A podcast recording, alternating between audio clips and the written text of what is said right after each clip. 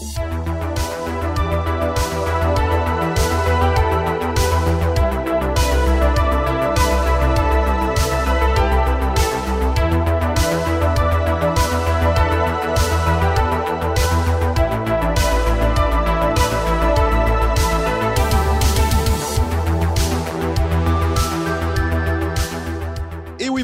La communauté de coups critiques. On se retrouve encore une fois aujourd'hui pour un tout nouveau montée de niveau. Et je suis accompagné cette semaine de Monsieur Étienne Théharvé. Hey, bonsoir. Bonsoir. Ça va bien, Étienne? Très bien, super. Je suis vraiment content d'être là. Ben oui, merci. Merci full euh, d'avoir accepté l'invitation. Étienne, ou aussi communément appelé Monsieur Caféine? Oui, euh, oui, sur Twitch. Euh, une aventure que j'ai commencée durant la pandémie, qui nous fait mhm. faire plein de beaux projets euh, pour certains d'entre nous, certaines d'entre nous, la pandémie. Donc, euh, j'ai commencé cette aventure-là durant justement le temps où je ne pouvais pas m'adonner à mes autres projets. Et dis-moi donc, avant, de commencer justement les questionnements, en fait, deux choses. De un, quoi de neuf? Qu'est-ce que tu fais ces temps-ci? Qu'est-ce qui se passe justement pour M. Caffine? C'est quoi les projets qui se passent et tout? Euh, euh, Monsieur Caféine, c'est un peu mon, mon terrain de jeu pour faire ce que je veux. Puis que hmm. les gens me suivent là-dessus, je suis assez impressionné à quel point les gens me suivent. On est à plus de 500 euh, personnes qui me suivent, toujours plein, plein de belles gens présents. essentiellement, je fais des, des, streams en personnage parfois. Donc, c'est un peu mon équivalent du GN sur Twitch. Euh, je fais du jeu de rôle. On a commencé des campagnes d'Iron Sworn euh, qu'on pourra, euh, peut-être qu'on va pouvoir en reparler éventuellement, mais qui est un jeu de rôle qui est rendu un de, mes jeux de rôle, je pense, dada depuis quelques temps. on va commencer bientôt sur la chaîne de mon collègue qui est Tyranneuil du Urban Shadows, donc un autre jeu que j'apprécie grandement. et c'est ça. Donc, mon petit terrain de jeu pour de tout. De faire de tout. Et de tout. Ben écoute, Tant mieux, cool, je suis content. Puis pour les gens qui nous écoutent présentement à la maison et qui euh, ne, connaissent pas Étienne, Étienne est, selon moi, un des grands euh, piliers créateurs, si on veut, de, du milieu jeu de rôle québécois dans son partage pour la communauté et pour aussi le public. Je trouve que tu es dans les, les, précurseurs qui ont vraiment débuté tout ça. Et je trouvais ça vraiment important de t'avoir justement à la chaîne euh, pour discuter de tout cela. Et oui, effectivement, j'ai une de mes questions qui parle de Iron Sword. je te le jure. Parfait. Fait que, hey, on va commencer ça si ça te va. Dans le fond, je rappelle pour les personnes qui écoutent et qui ne sont pas habituées au format, j'ai ici mon petit sac, euh, dans le fond, euh, qui est comme mon petit euh, bag of holding avec ma petite lèche dessus, et dans laquelle je pige des questions au hasard qui sont pour Étienne. Il y en a qui sont totalement euh, très aléatoires dans le sens qu'ils ne sont pas nécessairement spécifiques pour lui, alors qu'il y en a d'autres que j'ai vraiment écrits euh, dans le contexte euh, de savoir que j'avais que j'allais avoir Étienne comme invité cette semaine. Donc, moi ça tes questions. On commence ça. Je te rappelle, Étienne, si jamais tu trouves qu'une des questions est plate, tu peux me dire passe, puis je vais aller à une autre question. Et on y va comme tu veux. Si, admettons, tu veux vraiment partir élaborer sur une question pendant 20-25 minutes, on peut bien. C'est juste qu'au final, je vais piger beaucoup moins de questions parce que c'est ça. Fait on commence ça. Première question. OK. Le jeu de rôle à la thématique la plus originale que tu as eu l'occasion d'essayer? Ouh, quelle excellente question pour commencer. ça commence fort. Vas-y. À la thématique la plus originale. Parce que je te connais comme étant quelqu'un qui essaye des jeux de rôle, des fois avec des thématiques vraiment hors de ce qu'on est habitué. Oui, pour les gens qui me connaissent moins, je suis euh, un petit peu plus, disons, du côté très indépendant, très expérimental du jeu de rôle. J'essaye toutes sortes de, choses parfois très étranges et j'essaye, j'essaye de penser euh, au truc le plus weird que j'ai pu essayer. Écoute, euh, rapidement comme ça, je pense que étrange pas par son thème, parce que ça serait facile de dire des choses comme euh, Ultraviolet Grassland, qui est un, truc très éclaté, très un peu surréaliste. Euh, ça serait facile de parler de, tu sais, je pourrais même parler de Numenera, que sans doute plusieurs gens connaissent, mais je vais y aller avec, et là, là, évidemment, le nom m'échappe, c'est un jeu de Camden Wright. Je vais aller essayer de rechercher le nom. C'est un jeu essentiellement qu'on joue des figures d'autorité dans la vie euh, d'un enfant qui, a, qui subit des, problèmes dans sa vie. Donc, un enfant qui a, besoin d'aide, un enfant qui, euh, qui va peut-être avoir des, traumatismes, euh, c'est quelque chose de lourd.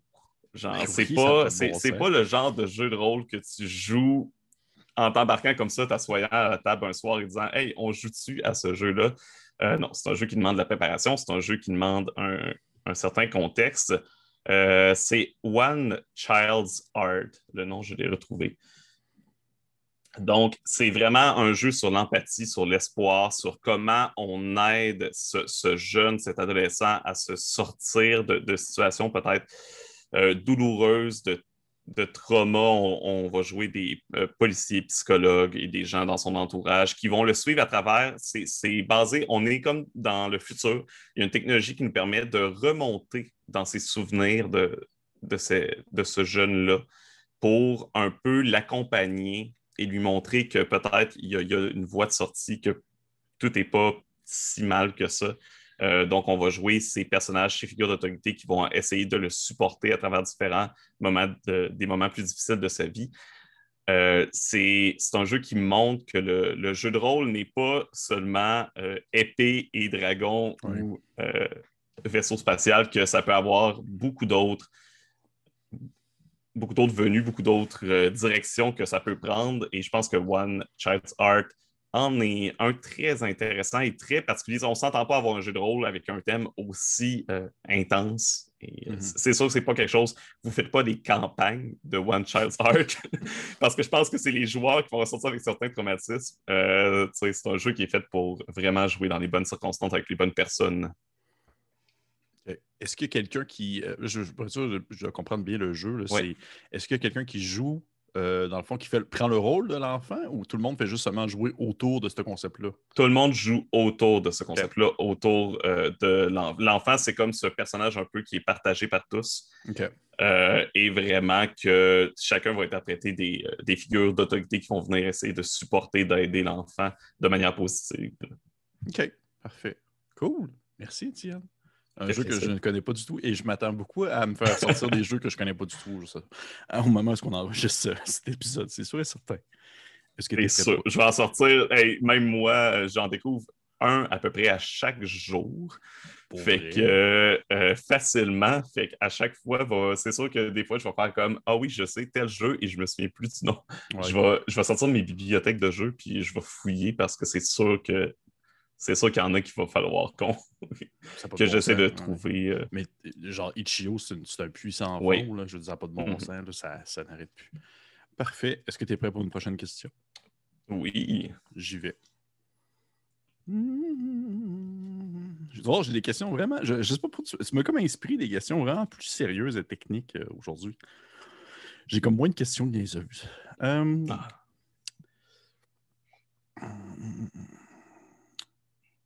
C'est quoi, selon toi, la meilleure technique euh, que les créateurs de contenu peuvent mettre de l'avant pour partager, euh, dans le fond, la passion du jeu de rôle à des néophytes?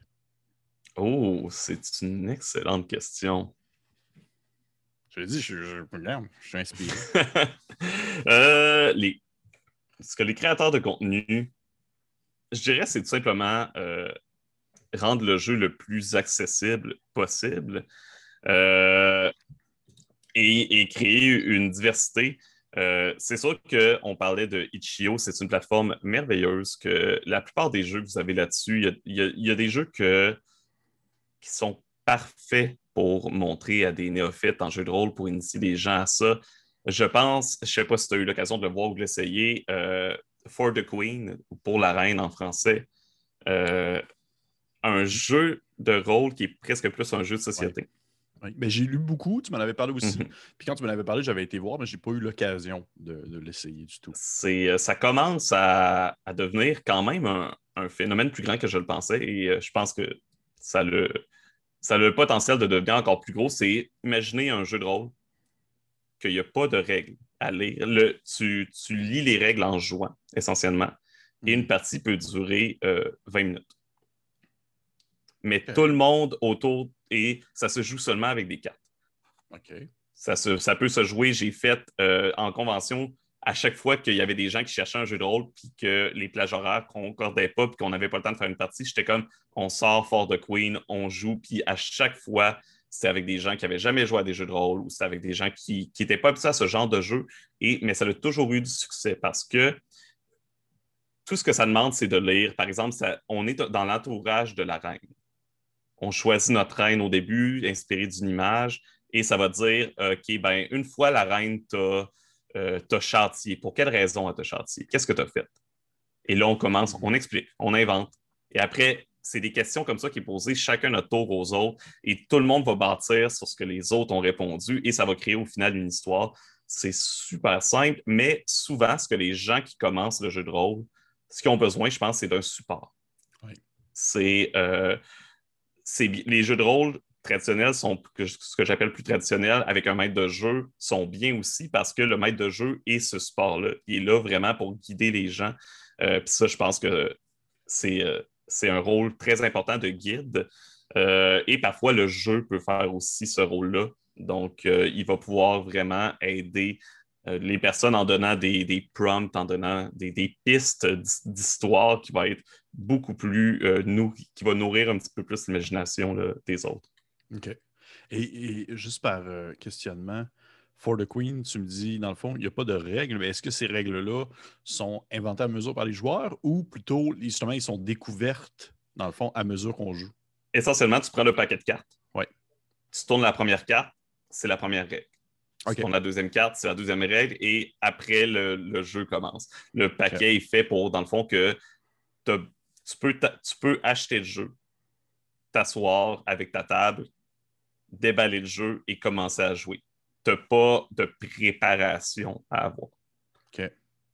Et j'imagine que les règles sont, ils peuvent être. J'imagine qu'il y a plus de règles que de temps de jeu en soi. Ça veut dire qu'il peut y avoir des règles différentes selon le jeu, selon la partie que tu vas mettre de l'avant, selon la carte que tu vas piger. Essentiellement, les seules règles, c'est pige une carte, réponds à la question. Si tu ne veux pas répondre à la question, passe-la à la prochaine personne. OK. sais, Essentiellement, puis il y a une carte qui que tu mets dans la, vers la fin du paquet qui est euh, la reine se fait attaquer, est-ce que tu la sauves? OK. Et c'est, c'est fou comment le jeu a été designé. C'est fait par Alex Roberts, qui est euh, une designer que j'admire, euh, que à chaque partie que j'ai faite, et j'en ai fait des tonnes, tu as l'impression que quand tu piges une question, elle est faite pour toi. Par hmm. rapport aux autres réponses que tu as données avant, tu fais comme, mais ça fonctionne beaucoup trop, cette question-là. Pour, genre, c'est quoi le hasard qui fait que c'est moi qui la pige? Mais euh, c'est toujours le sentiment que ça. Je, ne peux le conseiller. Euh, je ne peux assez le conseiller. C'est drôle, ça me fait penser à genre, euh, voyons, la mère, tu vas lire par exemple ton astrologie dans un journal, puis tu vas faire comme Oh tabarnouche, c'est vraiment moi, ça, ça me concerne vraiment beaucoup. Exactement. Très cool. Merci, merci du partage. Ça me donne encore juste plus le goût de jouer. C'est tout simplement, c'est aussi simple que ça. Et prochaine question. Euh, qu'est-ce qui t'avait motivé à l'époque de vouloir partager euh, ta passion pour le jeu de rôle, l'élément déclencheur? Vraiment, qu'est-ce qui t'a fait lancer, euh, si on veut, sur tout ce qui est la plateforme podcast, émission de radio et tout? On n'en ben, a pas parlé, c'est ça. J'ai commencé. J'ai. je, je, dis je vais m'inventer un petit peu. J'ai été le premier, le créateur du premier podcast québécois de jeux de rôle. Hmm. Mhm. Euh, malheureux que j'ai quitté depuis, je l'ai laissé voler de ses propres ailes avec les, mes, euh, mes co-créateurs qui sont restés à la barre, euh, qui s'appellent Les Aventureux. Et essentiellement, ce qui m'a motivé à partir de ça, c'est que j'ai. Je jouais énormément déjà aux jeux de rôle. Tu sais, je joue depuis que j'ai 5 ans. c'est mon père qui m'a initié à ça. Mais tu sais, j'étais beaucoup dans Donjon et euh, j'avais une petite insatisfaction tout le temps avec Donjon Dragon. J'adorais le jeu de rôle. Genre, ça reste une passion, mais à chaque fois que j'avais une partie de Donjon, je suis comme, j'aime pas les combats, je trouve ça long. Euh, ça, ça, m'énerve d'aller voir tout le temps dans les livres de règles.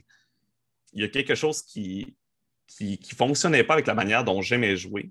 Puis à un moment donné, j'écoutais, euh, c'était l'émission Tabletop de Will Wheaton à l'époque sur Geek and Sundry. Et il a joué à Fiasco. Et là, j'ai fait c'est quoi ce jeu-là? C'est du jeu de rôle? Genre, ça existe du jeu de rôle comme ça? Où est-ce que je peux jouer à ça? Et euh, j'ai été, ça m'a poussé à m'inscrire au club de, euh, de, mon université, au club de jeux de rôle de mon université.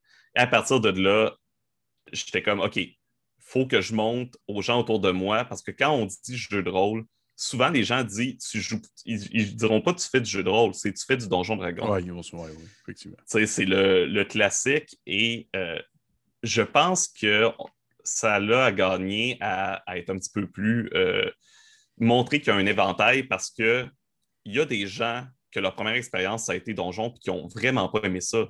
Mais ça veut pas dire qu'il n'y a pas un jeu de rôle qui, va être fait pour eux, qui va les attirer ou qui va être un peu plus dans leur corde. Je pense que c'est juste qu'il faut voir cette diversité-là. Euh, et c'est ça qui m'a poussé à essayer de la montrer, cette belle diversité. OK. Puis, euh, comment tu t'en es. Comment, je pourrais dire ça? C'était quoi ton processus de pour monter le projet au complet? Tu t'étudies en premier, je vais me trouver des collaborateurs, puis ensuite je vais apprendre comment faire, ou tu as appris comment faire, pour ça, tu as des gens qui se sont greffés à toi. Ça a été quoi le cheminement un peu? Comme, euh, comme la plupart de mes projets, c'est euh, des gros coups de tête. Euh, et c'était, j'étais à l'époque co-administrateur de la page Québec Jeux de rôle sur table. C'était plus à sa naissance, c'était à ses débuts. et j'ai fait Hey, je veux faire un podcast sur les jeux de rôle, y a-t-il du monde qui veut participer?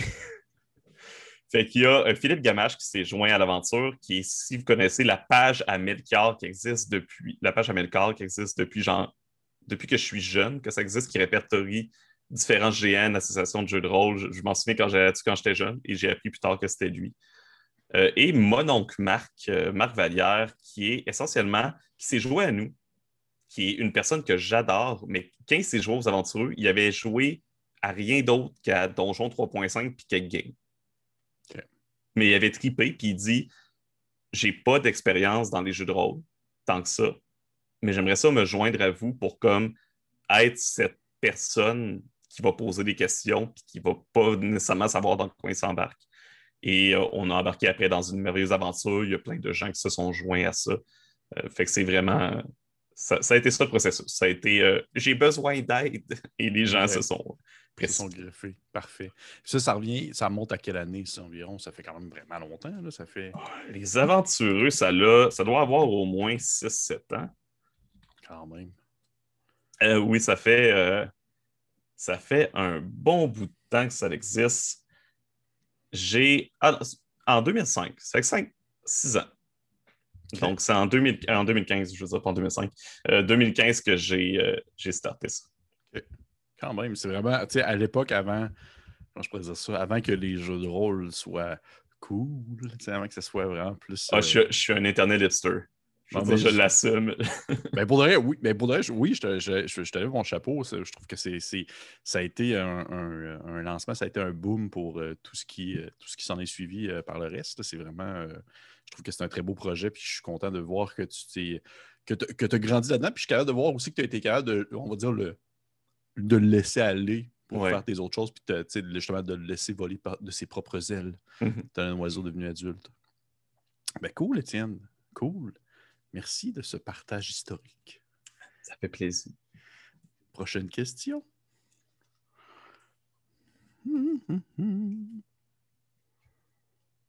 Est-ce que tu as déjà eu une envie, euh, dans le fond, d'arrêter de, nourrir ta passion pour le jeu de rôle? Est-ce que tu as déjà eu une espèce de fatigue généralisée qui t'a fait euh, qui t'a fait justement vouloir arrêter le jeu? J'en ai eu euh, plusieurs. Euh, j'en ai eu beaucoup dans ma jeunesse, évidemment, parce que, tu sais, comme j'ai dit, j'ai commencé jeune, mais il y a eu cette euh, honte injustifiée du jeu de rôle, je pense. que je suis probablement pas seul à avoir eu, de genre, ah, ben, je ferai pas de jeu de rôle au, au secondaire, j'en faisais, mais au cégep, j'ai comme arrêté d'en faire. c'était je voulais être cool. Euh, pour vrai, toi, c'est ça. Moi, c'est le contraire. Au secondaire, c'était poche, puis au cégep, c'était comme cool. Non, ben, au cégep, j'étais en théâtre. Euh, je me suis beaucoup concentré là-dessus. J'aimais encore le jeu de rôle. Ça juste, je pense, pas donné tant que ça. Euh, à l'université, j'ai recommencé tranquillement à y toucher.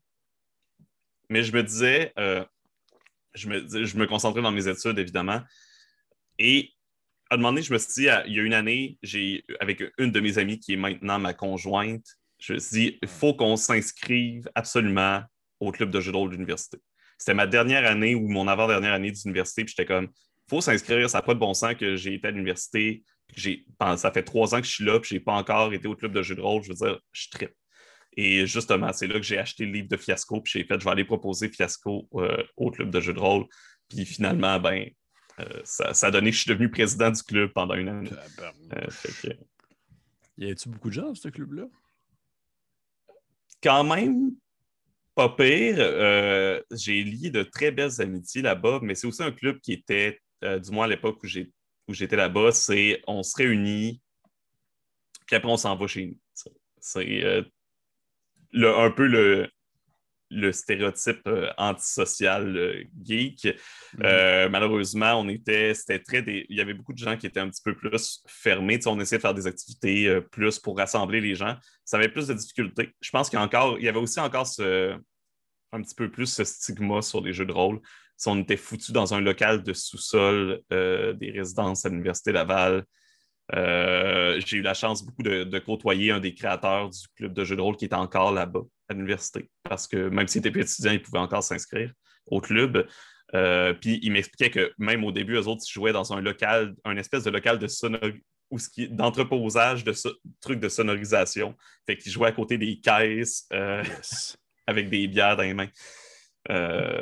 ça a changé. On avait un petit peu plus de budget, un petit peu plus de trucs. mais c'est ça je pense que j'aimerais ça. Je n'y ai pas retourné dans les dernières années, mais je serais curieux de voir qu'est-ce que, avec toute la montée des jeux de rôle, qu'est-ce que le club de, l'université euh, où j'allais est devenu. Parce que je pense que ça a sûrement pris de l'ampleur, ça a sûrement attiré beaucoup plus de gens et euh, pour, espérons pour le mieux. Mm-hmm. C'est à l'Université Laval, c'est ça? Oui, à l'Université Laval les seigneurs de Naguère. C'est comme ça que ça s'appelle? Oui, les seigneurs de Naguère. J'ai été à l'université Laval, puis j'avais jamais j'aurais eu le temps de jouer. Des... Ça a été vraiment, je pense, ma période la plus morte de jeu de rôle, ça a été l'université parce que j'étais comme trop dans les études pour être capable d'avoir le temps de, de, nourrir cette passion-là, malheureusement. Mais euh, est-ce qu'au est qu'au moment que tu as joint ce club-là, au moment où est-ce que tu as rejoint le club, est-ce que c'était euh, encore, on va dire, surtout Donjon Dragon qui était mis de l'avant euh, dans le club en soi? Euh, je dirais que c'était assez diversifié à, mon propre étonnement. quand je suis arrivé, il y avait du donjon, mais il y avait quelqu'un qui faisait, je pense, un Cthulhu Tech. Mm-hmm. il y a eu du. J'ai vu du Dragon Age, c'était dans le temps que Dragon Age commençait à sortir. il y avait beaucoup de Call of Cthulhu, qui est quand même populaire, euh, sur, beaucoup en France, Call of Cthulhu. Fait que les mm-hmm. gens venaient jouer, euh, les gens qui, arrivaient euh, de là-bas en présentaient beaucoup. mais il y avait un peu de tout. Il y avait un peu de tout. Et je pense que c'était tout à l'honneur du club de, pas seulement faire j'aime ça, Donjon, et j'aime encore ça. On pourra peut-être en, en, parler éventuellement avec une question. J'ai encore un amour pour Donjon Dragon, mais c'est le fun quand même de voir que c'est pas qu'il y a une offre autre. Plus, plus diversifiée. Oui, c'est ça, exactement. Mais oui, effectivement, j'ai une question sur, euh, concernant ton amour de Donjon Dragon. Je ne sais pas si on voit la poignée, mais on l'espère. OK. Est-ce que selon toi, il est possible d'intégrer. Euh, puis tu sais, je, vois, je vois c'est laquelle question que je pose, puis je la pose dans, dans le contexte où est-ce que euh, moi, je, te dirais que autant, autant je dévore des jeux qui me passent sous la main, je, suis comme une machine à dévorer, sauf que des jeux à narration partagée, c'est pas ma tasse de thé, dans ce sens que je connais vraiment pas ça tant que ça. Mm-hmm. ma question étant, est-ce qu'il est possible, selon toi, d'incorporer euh, une très grande voyons, compétitivité dans le cadre d'un jeu de rôle à narration partagée? Oui. Oui, définitivement, euh, il y en a quelques-uns pour. J'imagine que la part des gens qui nous écoutent doivent peut-être savoir qu'est-ce que c'est, mais essentiellement un jeu où que euh, peut-être le rôle de maître de jeu est soit inexistant ou partagé entre tous, ou du moins un petit peu plus, euh, que mm-hmm. les gens ont plus d'autorité. Euh, mais il y en a qui ont un côté un petit peu plus compétitif. je pense à un de mes jeux préférés qui est Good Society. C'est un jeu de rôle de Jane Austen. Oui, oui, j'ai vu ça passer. J'ai une amie qui l'a acheté récemment. Elle a vu ça, elle fait genre, je peux pas passer à côté de ça. C'est excellent. C'est Story Brewer Games, qui est une de mes compagnies favorites, euh, une compagnie australienne. Mon Dieu, que j'aime ce jeu-là. C'est du drame de société de régence britannique et tout le monde a un petit peu un agenda secret, tu sais, euh, cherche à un peu monter sa réputation et baisser celle des autres. Fait qu'il y a un côté très compétitif quand même. Euh, je peux penser à des jeux comme euh, les, euh, ce qu'on appelle les party games. Parce que oui, il y, a, une sorte de jeu de rôle qui s'appelle les party games. Et c'est un. J'aime pas le nom parce que ça, ça porte à confusion, je trouve.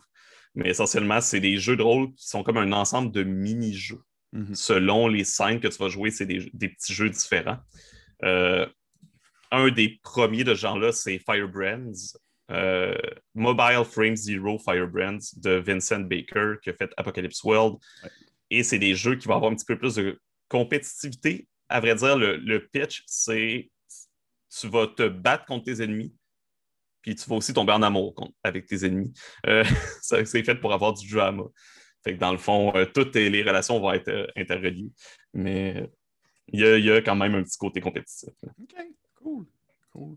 Est-ce qu'il est, facile à trouver le, le, jeu de rôle justement de John Austin en PDF ou, euh, Assez. Oui, je pense qu'il est, disponible sur Itch.io.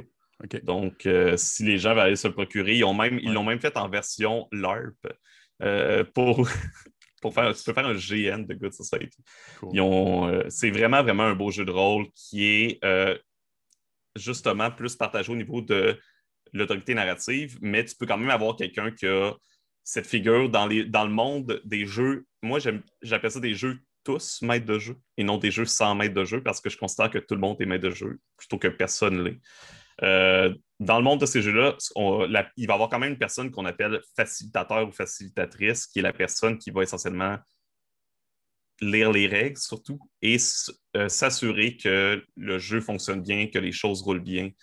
Fait c'est un peu comme un, rôle connexe au maître de jeu dans, dans les jeux de rôle plus traditionnels. Moi, dessus, je, je, vais investiguer parce que c'est. Euh, je pense que c'est le genre de jeu que ça pourrait être intéressant de faire un, actual play sur la chaîne. Euh, je pense que ça pourrait être vraiment très drôle de, se, de se prêter au jeu de l'aristocratie anglaise le temps du soir. Ah, définitivement, définitivement. OK. Hey, prochaine question. Oh, oh, oh, oh euh, ben vois-tu, justement, on y arrive à, cette fameuse question. Euh, aimes-tu ça, Donjon Dragon 5e édition, ou tu trouves que c'est de la bouse de vache? J'adore la formulation. Mm. Euh, je trouve, personnellement, et là c'est très personnel. tu, tu, prends le temps de choisir tes mots. Vas-y. je trouve personnellement que la cinquième édition, c'est vraiment la meilleure édition de Donjon Dragon. cool. Ben écoute, je suis absolument euh, d'accord avec toi là-dessus. Parce que pour, pour moi, la cinquième, c'est ce que Donjon Dragon aurait toujours dû être essentiellement un jeu accessible, mm-hmm. euh, relativement facile à apprendre, que tu n'es pas obligé de t'enfarger dans 40 000 livres différents pour comprendre toutes les règles. je veux dire, la plupart, euh, la plupart des livres sont vraiment optionnels maintenant. Je pense à la troisième édition, les livres étaient optionnels. Souvent, euh, tu as des livres qui venaient réparer des trucs d'imbalance. Euh, la balance est encore là, mais est peut-être moins importante dans la cinquième ou moins. Euh, tu vas pas. Ils ont, mis ils ont donné un petit peu plus de place au roleplay avec des règles. Parce que le roleplay, tu peux l'avoir dans n'importe quel jeu de rôle. Tu peux trouver ton compte dans le jeu de rôle que tu veux, mais si les règles t'encouragent, à faire du roleplay ou à le mettre de l'avant, c'est sûr que ça va pousser les gens à faire plus. Je, je pense à l'inspiration, je pense euh, au fait qu'on choisit maintenant un background quand on fait un, personnage, qu'on mm. choisit un, passé qui va un peu déterminer les skills qu'on a, etc. Euh, toutes des petites additions qui sont inspirées à gauche et à droite. Je connais euh, quelqu'un de, de, Montréal, là j'oublie son nom, un blogueur de Montréal qui est allé faire jouer les gens de Wizards à des jeux indie comme Dungeon Well et d'autres jeux comme ça pour justement, il a joué avec les gens, les gens de Wizard pour, leur, pour que tous ces gens-là voient euh, qu'est-ce qui se fait. Et il y a beaucoup de passionnés de jeux indépendants dans l'équipe de Wizards, encore plus aujourd'hui. Il y a beaucoup de gens qui, sont issus de la communauté euh, qu'on voit sur Itch.io, qui sont maintenant des, grosses pointures euh, chez Donjon Dragon. Fait que je pense que cette influence-là des jeux euh, plus expérimentaux, plus, plus étranges. On va l'avoir de plus en plus. Wow! Très cool. Ben, écoute, je suis vraiment content de savoir que tu apprécies quand même euh, Donjon Dragon 5 pour ce qu'il peut offrir. Est-ce que tu trouvais que Donjon Dragon, exemple, euh, justement la 3.5 ou la 3, c'était quelque chose d'accessible ou tu considères que c'est vraiment pas un jeu de néophyte? Je considère que c'est le pire jeu pour initier. Non, mais pas le pire, mais c'est. Eh, c'est vraiment pas un bon jeu genre, j'ai commencé, je pense que j'ai commencé sur la 2, c'est encore pire. Euh, mais je, trouvais ça tellement ardu d'initier des gens sur la troisième édition, sur la 3.5. Je trouve tellement que c'est du jeu de rôle mathématique. Et ça ne veut pas dire que c'est pas bon.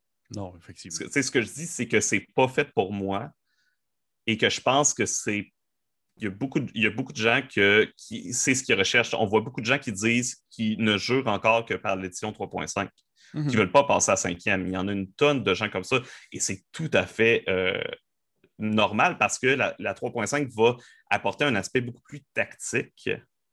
Je pense un aspect un peu plus, l'optimisation et, moi, c'est pour ça que je, trouve toujours, je trouve toujours drôle les gens qui s'opposent à l'optimisation dans Donjon Dragon. Le jeu, il, te demande d'optimiser ton personnage. Mm-hmm.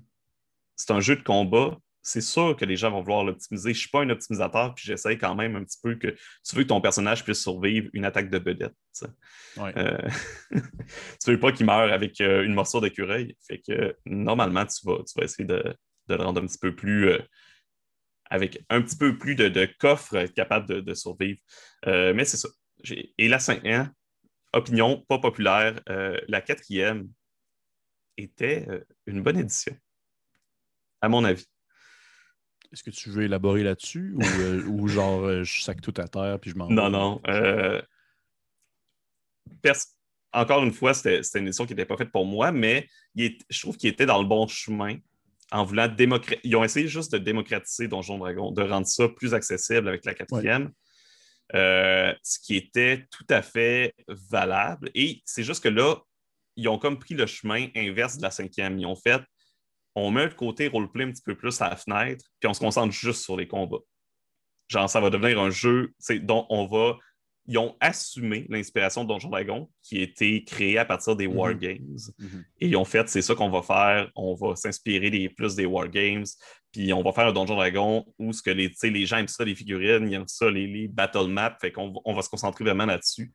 Euh, au final, ils se sont faits comme boudés par les, fans beaucoup. Mais il y a, il y a énormément de gens plus jeunes qui ont découvert Donjon Dragon aussi avec la quatrième. Plus qu'on le pense. Et euh, on ne lui donne pas assez de mérite, à mon avis. C'était, je, dis souvent en blague, euh, Donjon Dragon 4e édition, c'était un excellent jeu de société.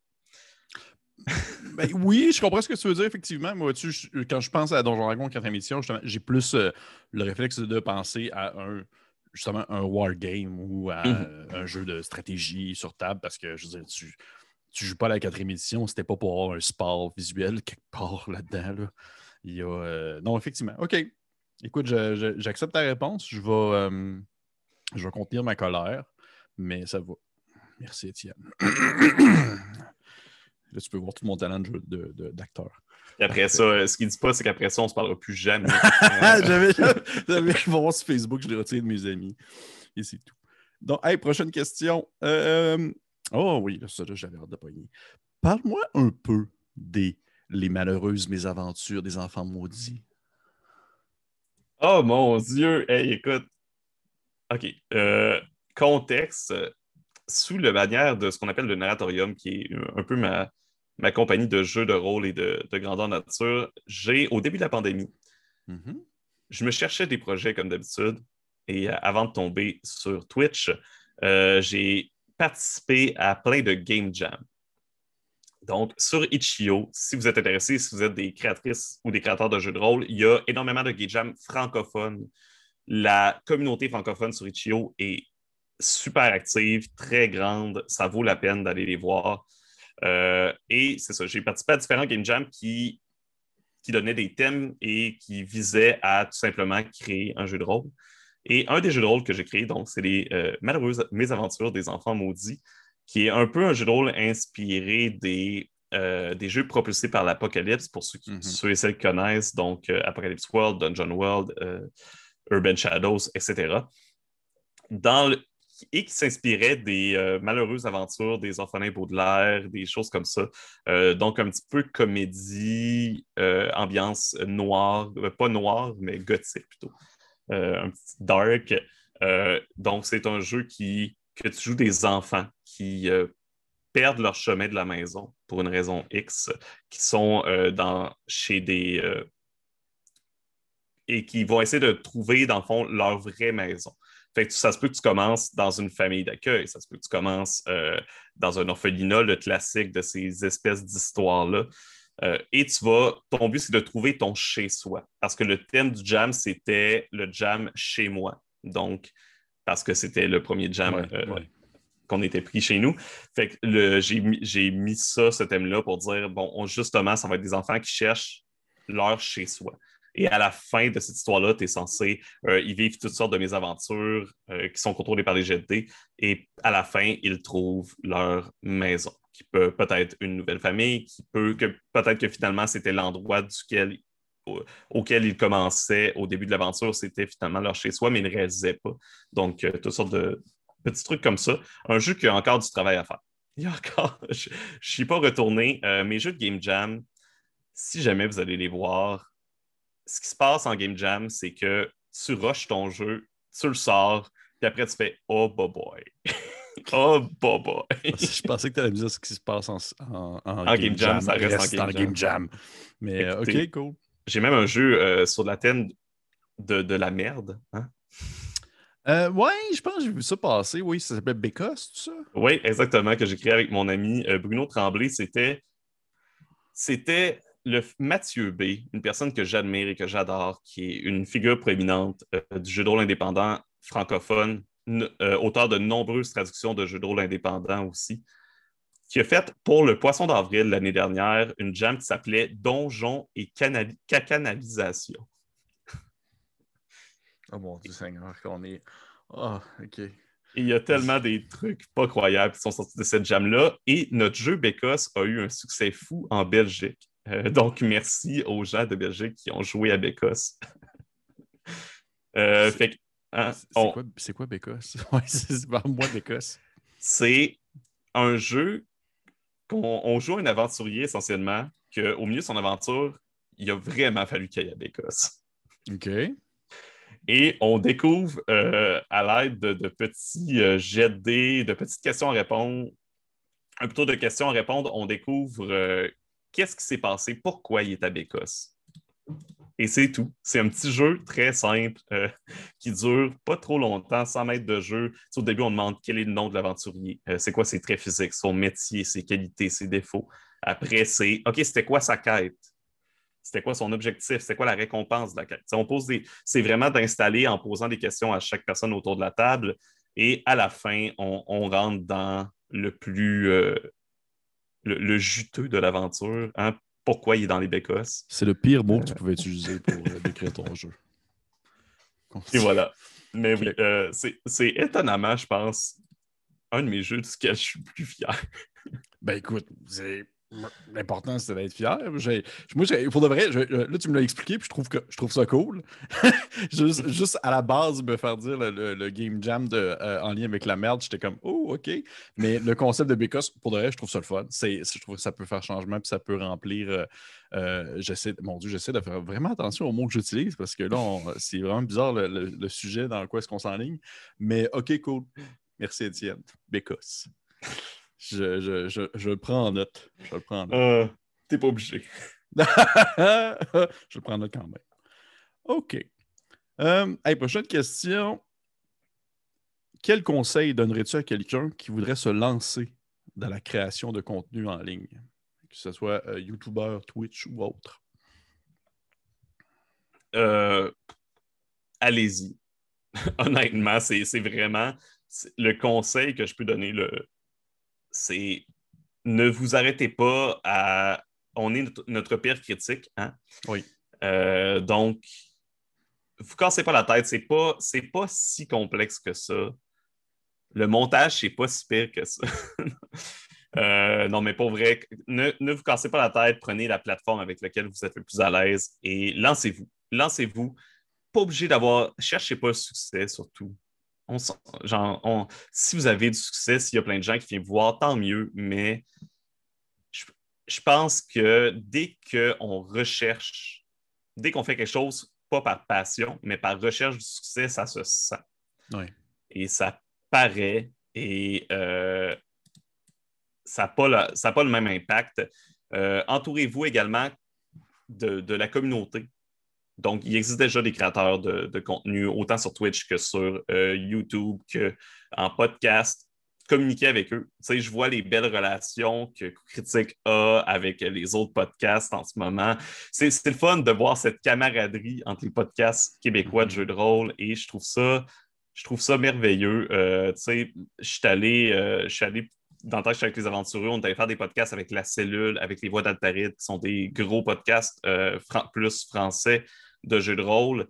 Et on cultiver vraiment cette, euh, cette entraide, cette amitié. C'est, moi, c'est quelque chose qui me tient à cœur. Je trouve qu'on euh, est dans une société parfois un petit peu trop compétitive, alors que la compétition, c'est pas mal nécessairement. Ça prend ça.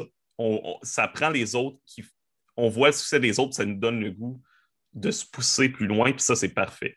Mais euh, faut aussi apprendre à travailler ensemble, puis à, s'entraider là-dedans. Mm-hmm. Est-ce que tu penses que quelqu'un pourrait, euh, on va dire, euh, ultimement plus se tirer dans le pied qu'autre chose si justement il voudrait se la jouer plus solo, puis ultra compétitif, puis ne pas rien savoir des autres chaînes? Je ne pense pas. Quelqu'un pourrait très bien réussir en faisant solo mm-hmm. puis super compétitif. C'est juste que il va se ramasser. Euh, puis en même temps, pour, moi, c'est pas la bonne manière d'avoir du succès. Tu vas te ramasser avec, oui, des, fans. Euh, à mon avis, ça peut encourager aussi peut-être une communauté plus toxique, malheureusement. Euh, mais tu vas, cette personne-là va se mettre à dos le reste des, créatrices, créateurs, le reste de, la communauté. Puis rendu là, je pense que ça, bloque, euh, ça va bloquer un chemin euh, à un certain niveau. Oui, je, suis d'accord euh, avec ça. Je te que lorsque, lorsque j'ai embarqué dans le cours critique, le, mon but primaire, c'était vraiment de pouvoir mettre de l'avant une collaboration justement avec des gens, puis de mhm. partager avec les gens, parce que je considère que, surtout le milieu du jeu de rôle, je trouve que c'est encore au Québec encore, c'est pas, ça demeure tout de même assez niche. Puis j'ai l'impression de que vouloir se la jouer solo, puis vouloir, euh, on va dire, euh, avoir les lauriers sans aucun partage et sans aucune collaboration, c'est vraiment se mettre la communauté à dos parce que on a bien beau avoir euh, des fans, puis avoir, par exemple, des gens qui nous suivent et tout. Ben, veut pas, c'est qu'on demeure tout le temps, tout le monde très en contact. Tout le monde se parle, tout le monde se discute entre eux.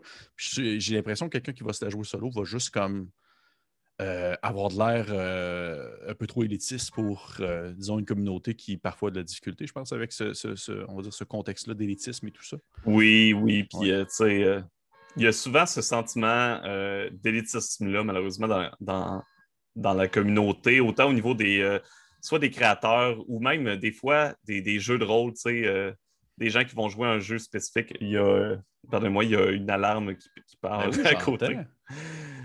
Mais c'est pas grave. Je, je, tant que c'est pas grave. Mais c'est ça. Je pense qu'il y a un certain. Euh, et voilà. Je pense qu'il y a un certain. Euh, une certaine part de l'élitisme euh, qui, parfois, il faut faire attention avec ça. Hein. Parfois, ça crie à l'élitisme un peu trop. je veux dire, le nombre de fois qu'on s'est fait, avec les aventureux, qu'on explore des trucs plus weird, le nombre de fois qu'on s'est fait dire qu'on était élitiste parce qu'on euh, on disait qu'on n'aimait pas Donjon Dragon ou qu'on s'est fait dire que ce qu'on fait, c'est pas du jeu de rôle. Euh, ça, c'est le classique. Hein. Il y a d'ailleurs un site qui s'appelle euh, C'est pas du jeu de rôle qui, répertorie tous les jeux sans maître de jeu. c'est un peu. On, rit de la situation dans la communauté, mais c'est ça. Je pense qu'il y a. et, et j'ai pas honte de le dire non plus, malheureusement, au départ, j'ai un petit peu passé par une phase peut-être un petit peu plus élitiste pour vrai. C'est quand tu découvres quelque chose de nouveau et là, tu es genre c'est la meilleure affaire au monde. Le reste, c'est de la merde. J'ai euh, malheureusement eu une petite passe comme ça. Et c'est après, tu te rends compte que c'est comme non, non, c'est juste que c'est pas fait pour les mêmes personnes. Mm-hmm. Euh, ça s'appelle, mais c'est ça. Euh, je pense que c'est à cause qu'il y a des gens qui vont crier comme ça, de genre prêcher leur bonne parole un petit peu. Mm-hmm. C'est un peu ce stigma d'élitisme qui reste. Puis on, le voit même avec Donjon Dragon, tu sais, tu as des tu as des gens qui vont être euh, telle édition, c'est la seule vraie édition. Les autres, c'est tout du n'importe quoi. Ils ont brisé euh, toute la, franchise. Euh, il y a des gens qui disent ça de la cinquième, alors que la cinquième, ça a créé la popularité qu'on connaît aujourd'hui de Donjon Dragon et du jeu de rôle en général. Oui, absolument. Ben, il y a des gens qui sont très je veux dire, qui, ont un, esprit beaucoup plus euh, ce qu'on appelle du, gatekeeping. Là. Ils auraient voulu que ça soit mhm. justement peut-être moins populaire pour que ça, soit peut-être moins dénaturé selon leur point de vue à eux personnellement. On s'entend. Mais est-ce que tu trouves qu'il y a encore aujourd'hui, tu vois-tu, je saute d'une question à l'autre parce que ça, c'est dans mes mhm. questions que je pouvais piger, puis je la, lance de même parce que je trouve qu'on est dans le bon sujet, puis c'est intéressant. Mais est-ce que tu trouves qu'actuellement, justement, avec la popularisation de Donjons Dragons et des jeux de rôle en général, tu perçois de ton point de vue moins d'élitisme? Euh, non. Oui et non. Euh, je pense que ça, c'est peut-être différent. Hein? Euh, parce que les jeux de rôle ont été popularisés beaucoup par. on pense à Aventure en France, on pense à Critical Role aux États-Unis. Il y a, je pense, c'est Roll and Play également en France qui est très populaire. même ce que même ce que It's Games, ce que Critique fait, etc c'est des versions plus léchées, un petit peu plus du, jeu de rôle. C'est des versions plus travaillées et euh, même ce qu'on faisait parfois avec les aventureux. Et des fois, c'est ça montre. Euh, ça montre une façon de faire le jeu de rôle. Ça montre une façon plus stagée un peu parce qu'on est conscient qu'on a un public, c'est différent. Euh, je pense que tu peux en témoigner. C'est un peu différent que quand tu joues ou quand tu es maître de jeu en sachant très bien qu'il y a des gens qui vont écouter ce que tu fais. Ah, définitivement. Je, je, je, je fais, je, fais plus attention à mes phrases, je fais plus des phrases complètes, complètes je sacre moins. Euh, oui, effectivement. Il y a, puis aussi, je, suis plus euh, attardé, si on veut, à, favoriser euh, le rythme et le pace de la game. Je pense que le rythme, c'est une des choses que j'ai le plus remarqué en faisant des, des, parties live. C'est on a vraiment plus la préoccupation du rythme. C'est quand tu joues avec tes amis, tu peux te permettre des, euh, de, de, partir sur une niaiserie, de, dire euh, des blagues pendant un petit euh, une minute, puis la part des temps, ça va déranger personne. là, c'est comme OK, là, je peux pas, on peut pas faire une heure et demie de combat sur une partie qui va être enregistrée, qui va être diffusée parce que les gens qui écoutent risquent de s'emmerder. Tu as toutes ces préoccupations-là en tête. Euh, et le, danger, c'est que les gens pensent que toutes les parties doivent être comme celles qu'ils voient, je crois, euh, sur les internets, alors que euh, jouer comme vous voulez tant que vous avez du fun, on s'en fout. c'est vraiment ça. Exactement. Oui. Mais est-ce que, dans le fond, est-ce que tu partageais ça? Parce que tu as l'impression qu'il y a un on va dire, une certaine forme d'élitisme envers justement les, gens qui vont justement avoir une approche un peu plus léchée. Euh, d'une façon pas nécessaire. J'aime pas le terme stagé, mais je comprends ce que tu voulais dire. Là. Ouais, c'est ça, c'est pas négativement je Ouais, non, c'est ça. Mais, euh, par rapport à ça, c'est ça. Mais ça, je pense que c'est que les gens, souvent, qui, embarquent dans le. Qui sont, ça vient peut-être des gens qui sont plus récents. L'élitisme, c'est ils s'attendent à avoir une partie comme ça. Ouais. Et c'est pas, c'est comme un élitisme un peu euh, différent. Euh, c'est vraiment juste qu'ils s'attendent à avoir comme la partie parfaite, à avoir le, maître de jeu avec ses accessoires, avec euh, qui, est debout dans son tout le temps, qui joue, qui interprète les personnages au maximum, mm-hmm. qui fait des voix très différentes, qui, qui va les englober dans l'univers, etc. Alors que c'est pas tous les maîtres de jeu qui vont être comme ça. Il y a, je veux dire, on, est tous euh, maîtres de jeu d'une manière différente. Il y a, différents styles de, jeu. je pense que ça crée. C'est peut-être. Je ne parlerai pas nécessairement d'élitisme, mais ça crée des attentes, euh, peut-être parfois un petit peu trop hautes, à mon avis. Un peu euh, irréaliste, effectivement. Ouais. Ben, je vous dire, je crois que tu es, très familier avec le, ce qu'on appelle le, Matthew Mercer effect. Mm-hmm. Je veux dire, c'est exactement ça. C'est des, attentes qui ne se peuvent pas. C'est on n'est pas tous des voice actors avec des années d'expérience. Non, non, c'est ça. Comment? Laissez-nous une chance. Mais, OK, cool. Hey, Étienne, je vois le temps passer et ça va faire bientôt. Euh, on est dépassé en fait notre temps, mais c'est pas grave. Je trouve que c'était euh, c'est super intéressant. ce que je vais faire, c'est que je vais te poser une dernière question. Puis ensuite, je vais te poser ma question bonus. Est-ce que ça te va? Ça me va parfaitement. Parfait. Donc, euh, ma dernière question étant la suivante. On va piger ça. Et vois-tu, je rêvais de prendre de piger cette question-là. Pourquoi est-ce que Iron Sworn, c'est un bon jeu? Oh! oh, oh, oh. Euh, Iron Sworn, c'est un excellent jeu parce que c'est un jeu qui est complet, euh, qui s'inspire beaucoup des, PPTA, mais qui va euh, aller dans une autre direction. C'est un jeu que tu peux jouer en solo. C'est un jeu que tu peux jouer à plusieurs avec un maître de jeu. C'est un jeu que tu peux jouer à plusieurs euh, sans maître de jeu. c'est un jeu très vraiment très diversifié au niveau de des façons que tu peux le modeler. Euh, c'est un jeu que le jeu peut être le maître de jeu. On pourrait être quatre euh, joueurs, joueuses et euh, laisser le jeu nous guider. Comment ça marche? ça fonctionne avec des, un oracle qui sont essentiellement des tables aléatoires, tout simplement. Mhm. un classique, mais les tables sont bien faites pour. Ils ne vont pas te donner des réponses. La table va te poser des questions plus qu'autre chose. OK. Euh, où elle va te donner, tu te dis, ah ben, qu'est-ce qui pourrait arriver comme conséquence à cet endroit-là? Euh, ah, ça pourrait être telle chose, telle chose. On va demander à l'oracle, euh, je considère qu'il y a, que c'est probable que ça, ça arrive plus que ça. On lui demande, est-ce que ça arrive? Il va te dire, oui, ça arrive. OK, parfait. Bon, ben, c'est ça la conséquence. Il y a où il va te donner une conséquence, où il y a plein de tables. C'est dur à expliquer tant qu'on ne le voit pas. sinon, c'est un jeu qui est qui, je trouve, est un bon pont entre des jeux plus expérimentaux, plus, euh, plus étranges et euh, les jeux que les gens connaissent. C'est facile d'introduire des, gens quand même à Iron Sworn. Euh, imaginez un, peu un donjon dragon, peut-être et plus axé vraiment sur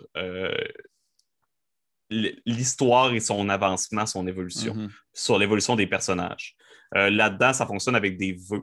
Fait que ton personnage va tout simplement faire euh, ce qu'on appelle euh, un serment sur le fer. Il va dire Voici ma quête et dès que je l'ai terminée, c'est ma retraite. Et toutes les petites quêtes qu'on fait durant l'aventure, c'est des vœux qu'on va faire. Euh, et l'importance de réaliser le vœu va donner de l'expérience. donc, c'est quand même étrange à expliquer tant qu'on ne le voit pas. Oui, effectivement. Je te vois que c'est très, étrange Est-ce qu'il y a des dés ou non? Il y a des dés. Euh, il y a des dés, il y a des caractéristiques. Euh, il y a des. Il n'y a pas de. Il y a des moves, si vous connaissez le principe des jeux PPTA. Donc, vraiment des, actions euh, qui vont demander quelques jets. Puis les jets, en général, si tu lances un des 6, tu ajoutes ta caractéristique et tu lances deux des 10. Si ton, ta caractéristique dépasse un des DD, un des, un des DD, un des D10, mhm. tu vas avoir un succès faible. Fait qu'il va se passer quelque chose, mais avec une conséquence souvent. Euh, et si tu dépasses les deux des 10, tu as un, grand succès. Euh, écoute, il y a plein de petits. C'est vraiment un ensemble de petites mécaniques qui fait la beauté du jeu. Le fait que les. Euh, pour créer ton personnage, c'est un système un peu de cartes. Tu prends trois cartes et ça crée ton personnage. OK, mon personnage, c'est un, un, alchimiste qui a un loup qui euh, fait des rituels. Et voilà, j'ai mes trois cartes qui vont me donner des compétences particulières, des, aptitudes particulières, et euh, je vais pouvoir aller chercher des nouveaux atouts avec mon expérience, je vais pouvoir aller chercher des nouvelles habilités dans les atouts que j'ai déjà, etc. Euh, si vous voulez voir à quoi ça ressemble, au pire, venez, voir sur Twitch. Hein? Oui, parce que tu en as une game actuelle, je pense. Oui, essentiellement, je, fais une, une semaine, je fais une partie solo. La semaine d'après, j'invite différents streamers à venir jouer ou différentes personnes à venir jouer avec moi. Et je fais des parties avec la communauté aussi. OK, cool. Ben, oui, je, serais curieux de. Je mettrai un lien euh, en, dessous euh, d'une partie, si tu voudrais m'envoyer une partie dont tu es particulièrement fier ou autre, je pourrais la mettre en lien parce que je serais, je serais curieux moi-même aussi de voir euh, à quoi ça pourrait ressembler en concret. Parce que toi, tu m'en parles, j'en ai entendu parler souvent, tu m'en as déjà parlé, mm-hmm. j'en vois beaucoup parler sur Internet. puis ça a comme gagné des prix, puis je suis juste comme OK, mais il doit se passer quelque chose avec ce jeu-là. C'est vraiment dur à expliquer. Puis, mais ce qui est fun, c'est que c'est fait dans un monde plus ou moins comme seté. Vraiment un setting qui est, un peu déjà là, mais que tu vas, te, que tu vas personnaliser. Mais le jeu est super facilement hackable. C'est facile de, hacker le jeu, de créer d'autres versions. Il y a Badlands qui est disponible, qui est un Iron Sworn dans un western un peu fantastique du euh, colonisation de l'Ouest euh, américain. Euh, il y en a un, Cyberpunk. le créateur s'en vient avec c'est Iron Forged, qui va être une version sci-fi d'Iron Sworn. Euh, Starforge, pardonnez-moi. Donc, c'est, c'est vraiment un jeu élégant par sa simplicité et euh, par le fait que c'est, tu peux apprendre très rapidement à jouer. Une fois que tu as appris à jouer, tu n'as pas à passer ton. Tu n'auras plus jamais à aller dans le livre de règles. Et si vous jouez en ligne, du moins sur Roll20, mon Dieu, que l'affiche est merveilleuse. Pour ça, ça, se joue bien sur Roll20. Oui, parce que tous les oracles, euh, tous les, jets que tu peux faire sont vraiment automatisés, fait que ça rend les choses euh, vraiment simples et magnifiques. Parce que des fois, il y a des. Euh, sur les VTT, parfois, il y, a, des incorporations qui sont super bien faites et il y en a d'autres que, ouf, ouf, ça, ça fait plus alourdir la tâche que d'autres pour certains jeux. Est-ce que, tu, est -ce que tu vas m'inviter à jouer maintenant? Oui, oui, c'est ah, sûr que j'aimerais ça. J'aimerais ça. Cool. Puis maintenant, c'est enregistré, fait qu'il y a une preuve. C'est pas chouette. Une preuve vidéo. Parfait. Hey, merci, Étienne. Merci. à toi. Ben, ça me fait plaisir. Écoute, je vais, finir avec ma question bonus. Euh, ma question bonus, habituellement, c'est toujours une, mise en situation où est-ce que je demande à, à, si on veut, à mon invité, ou hmm. euh, dans le fond, quel personnage il voudrait jouer dans tel setting, souvent Donjon Dragon. Sauf que parce que c'est toi, j'ai décidé de faire changement un peu. Fait que, dans le fond, euh, ce que je vais plutôt te proposer, c'est que je vais te donner deux choix. Puis j'aimerais ça que tu me dises lequel des deux choix te tente le plus. Dans le fond, euh, je vais, je, c'est, euh, des. Je, suis allé chercher un peu, j'ai fouillé un peu à gauche et à droite. J'ai essayé de voir si ça existait. Je pense qu'il y en a que ça existe, mais en tout cas, c'est pas grave. Je vais te proposer deux, deux, on va dire deux jeux, ou plutôt deux mises en contexte. Et j'aimerais ça que tu me dises laquelle des deux t'aimerais le plus, disons, expérimenter dans le contexte euh, d'un jeu de rôle à narration partagée. OK? Vas-y. Parfait. Fait que la première étant, est-ce que c'est, dans le fond, la première, c'est un jeu de rôle à narration partagée dans le, euh, on va dire, la, mise en place où les joueurs incarnent euh, les différents protagonistes euh, euh, du, roman de Dracula qui, dans le fond, pourchasse le comte alors qu'il est en train de revenir dans les Carpates. Cette espèce de longue, longue traversée d'Europe, où est-ce que genre ils doivent prendre euh, souvent le train et tout ça, qu'ils doivent jusqu'à mm. le chasser depuis Londres jusqu'à dans les Carpates, avec justement une narration partagée où est-ce qu'ils se mettent des bâtons dans les roues et tout ça un peu à la manière. Ça me fait penser, par exemple, le jeu, jeu de société de Furie de Dracula. Ça, ressemble un peu à ça, par exemple. Mais justement, avec narration partagée, puis on s'invente des challenges à mesure que les journées passent et le but, c'est de rejoindre, si on veut, euh, le comte jusqu'à son château. Ou une narration partagée d'un jeu de rôle qui serait euh, une adaptation euh, de la pièce, de théâtre Rhinocéros de UNESCO, où est-ce que dans le fond, euh, c'est comme si ce serait euh, presque du post-apocalyptique, où il y aurait comme la maladie du rhinocéros qui commencerait à toucher de plus en plus de gens, puis ça deviendrait mondial. Et euh, dans le fond, les joueurs seraient comme justement pris dans un appartement en train de, vouloir essayer de gérer cette épidémie-là, et où il y a des rhinocéros un peu partout qui, qui poussent à gauche et à droite selon le déplacement de la maladie. Et voilà. Essaies-tu de me donner des idées de jeu, toi, là? Peut-être, peut-être.